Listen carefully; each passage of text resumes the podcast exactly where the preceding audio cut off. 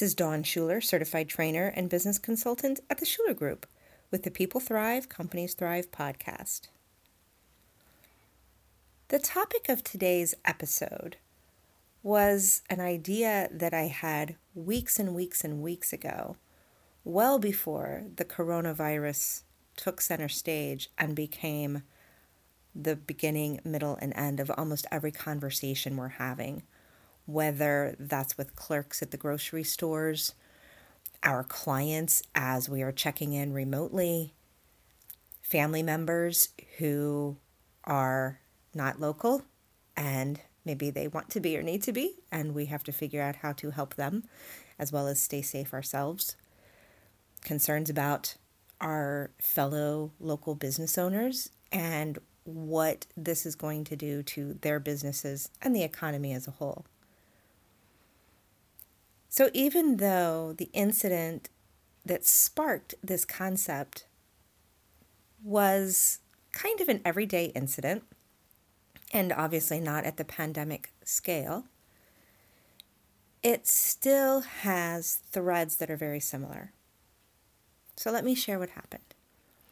Several weeks ago, my older daughter, who lives and works in Philadelphia, called me on a Friday night. And she calls me frequently, so this wasn't unusual. So I pick up the phone and I said, Hey, I was about to call you because I could see on the caller ID it was she. Immediately, I could tell something was very wrong. She was hyperventilating, sobbing at the same time, and saying, My car was either stolen or towed. What do I do? She was getting ready to leave out of town to go visit her boyfriend, and now all of a sudden, no car. Was it stolen? Did it get towed? And she's in a panic. And of course, she calls mom to help. And so I go into mom mode. And I start thinking, okay, what do I need to do? How can I help? Do I do I need to go up to Philadelphia? I'm in the Washington D.C. Baltimore area, so it's not it's not completely out of the realm of possibility that I might do that. But I'm starting to think, okay, I can do this, and what do we need to do? And then call the police or call the towing company or go into the parking lot. So I'm, I'm going through all this in my head as she's hyperventilating and panicking. And then something happened on the phone call where she got disconnected. And could have been she called the police or she found out something or something just happened to the phone line. So I thought, okay, I'll, I'll wait for her to call back.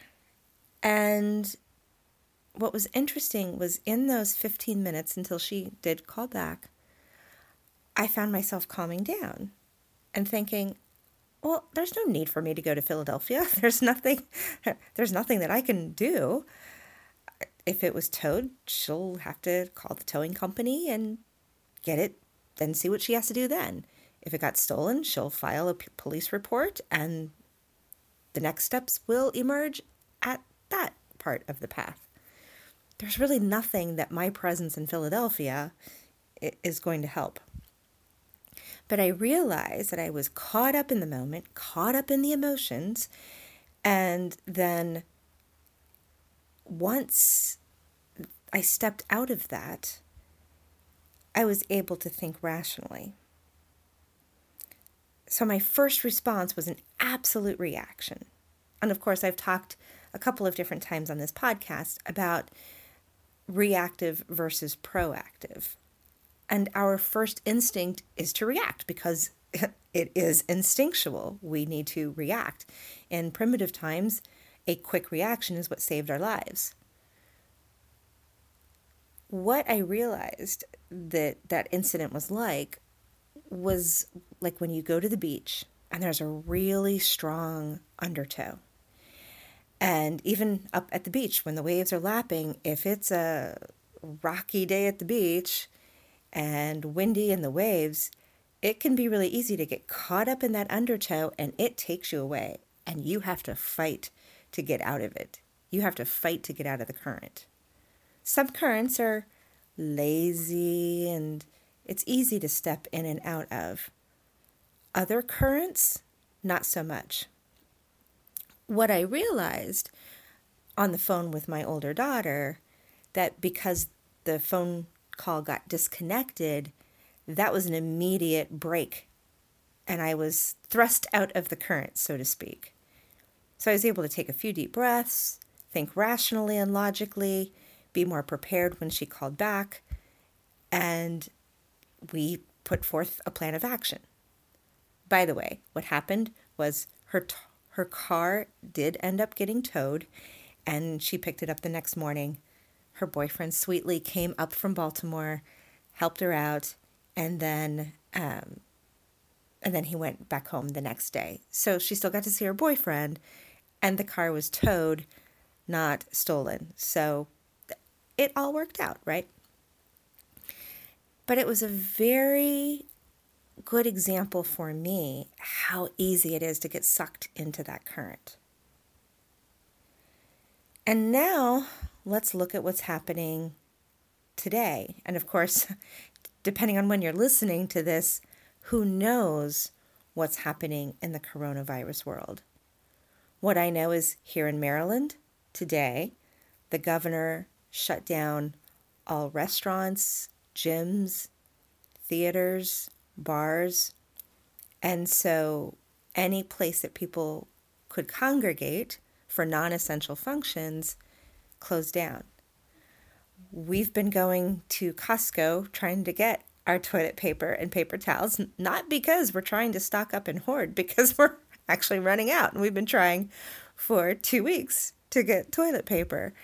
And I, I, it's absurd and funny, but at the same time, okay, wow, there's there is an actual shortage of certain goods. Going into our Aldi grocery store and buying some things because we grocery shop on a two or three times a week basis because we get fresh foods and and the like.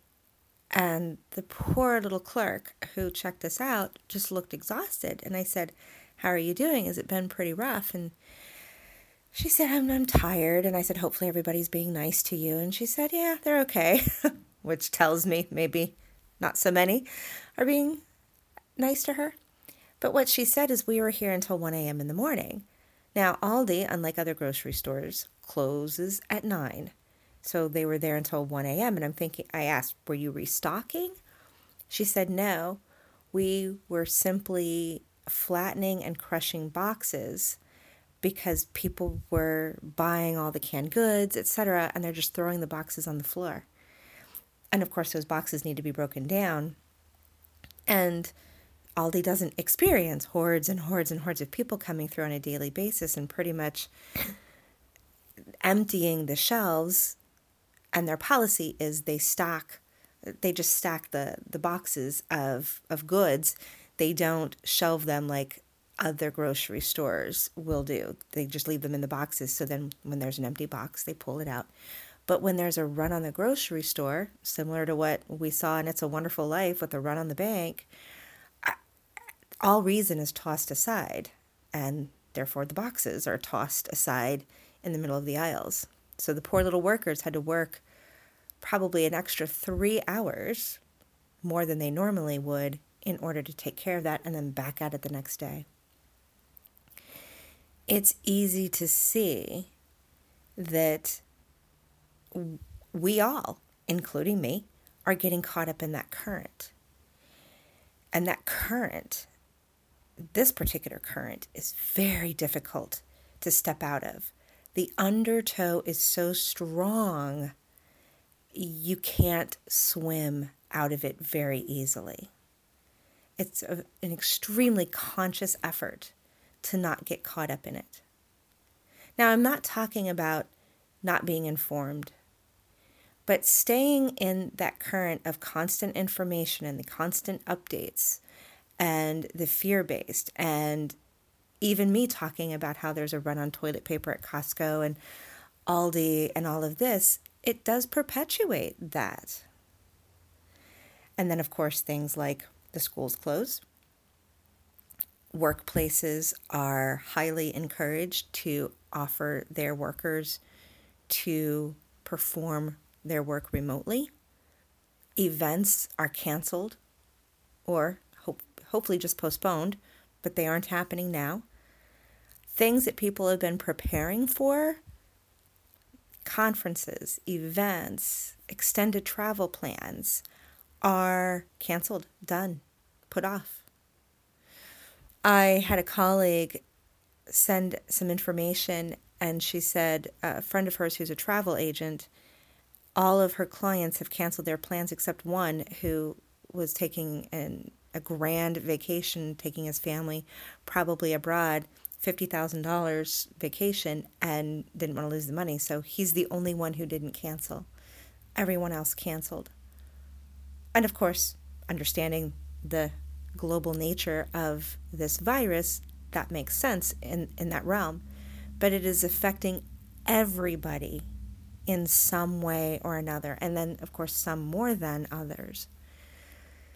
It's very, very difficult to not get caught up in that current. And then once you are in the current, to fight your way out of it. So, going back to that idea of proactive versus reactive, is of course, I almost always start out with acknowledge. Acknowledge if you are caught up in the current, if you're in fear base, if you're in panic, if you might be making decisions or taking steps or even having thoughts that are reactive out of that panic and fear. The second step is do your best to deliberately remove yourself from the current. I have a private coaching client who said she was just exhausted after last week, just couldn't handle just simple tasks. And part of it was probably dealing with the constant news and energy and panic. So she said she's limiting herself to only checking in on the news twice a day, 10 minutes max. So limiting your participation in the current. Doing things that, this would be number three, doing things that bring you joy.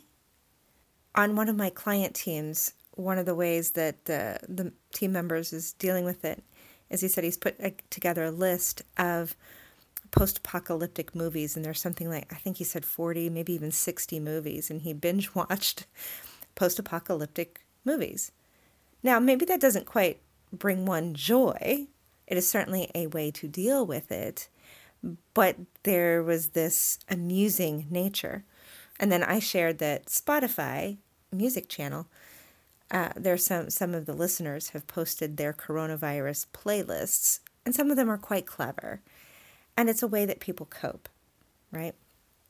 But going back to things that bring you joy, I love to paint. I have been obsessed actually with painting particular method for the last couple of months. And so I've been doing that every weekend anyway. Now I want to do it more in the evenings, even during the work week, because it makes me happy. I love the colors. It's a way to focus my attention that's away from all of this, even if it's only for a little bit. And then number four would be to go inward and be quiet. Actually, a better way to say that is to be still. Whether you meditate, whether you hike, whether you do something like sewing or knitting, and again, just in a place of quietness and stillness, to really just allow yourself to slow down and integrate. I shared with you that one of my private clients was exhausted over last week. We are running a mental race. Well, let's go back to that idea of the current, and we're trying to fight to swim out of it, to extricate ourselves from that very strong current. That is exhausting. It's as if we're doing mental calisthenics. It's exhausting our brain, and there's so much input. the input is coming and, and there are statistics and graphs and here's what you should do and how long does the virus stay airborne and uh, there's so much information that we're getting overwhelmed we're not used to that much of input so going quiet going inward being still is a way to integrate and slow down in times of mourning and loss, that depression that happens, well, there's actually a very good physical reason for that. When there's that natural depression after a loss, like, say, a death or a relationship or a traumatic crisis, you go into a mental depression because your body is saying, We need you to slow down and actually process and deal with what's going on with you internally. Not what actions are you going to take, not rush to the store to get toilet paper, not rush to the store to you know get as many cans of beans as possible. But what do you need to do to process internally? Every Monday, I facilitate a strategy meeting for one of our clients. And I closed out the meeting with this. I said, Be compassionate with everyone around you because you may not know what they're dealing with. For example, my daughter and her boyfriend and her cat are now staying with us indefinitely because she wanted to get out of Philadelphia and be home with family. That's changing our lives. My younger daughter is still at school in New York, right in the same county where there was one of the largest outbreaks in the US. And her father and I are trying to get her to come home. She's not home yet. We really want her home. And then, of course, so that's the personal stuff. And then the business stuff, as I mentioned, events are getting canceled. We're having to make adjustments just like everyone else. What I was trying to get across to the other team members was that that's my situation. And what I'm dealing with, it's, it's affecting me. And other people, they might have a worse situation, or it's affecting them differently, or they've got worries and concerns that we can't fathom. It's not always obvious from the outside how other people are doing.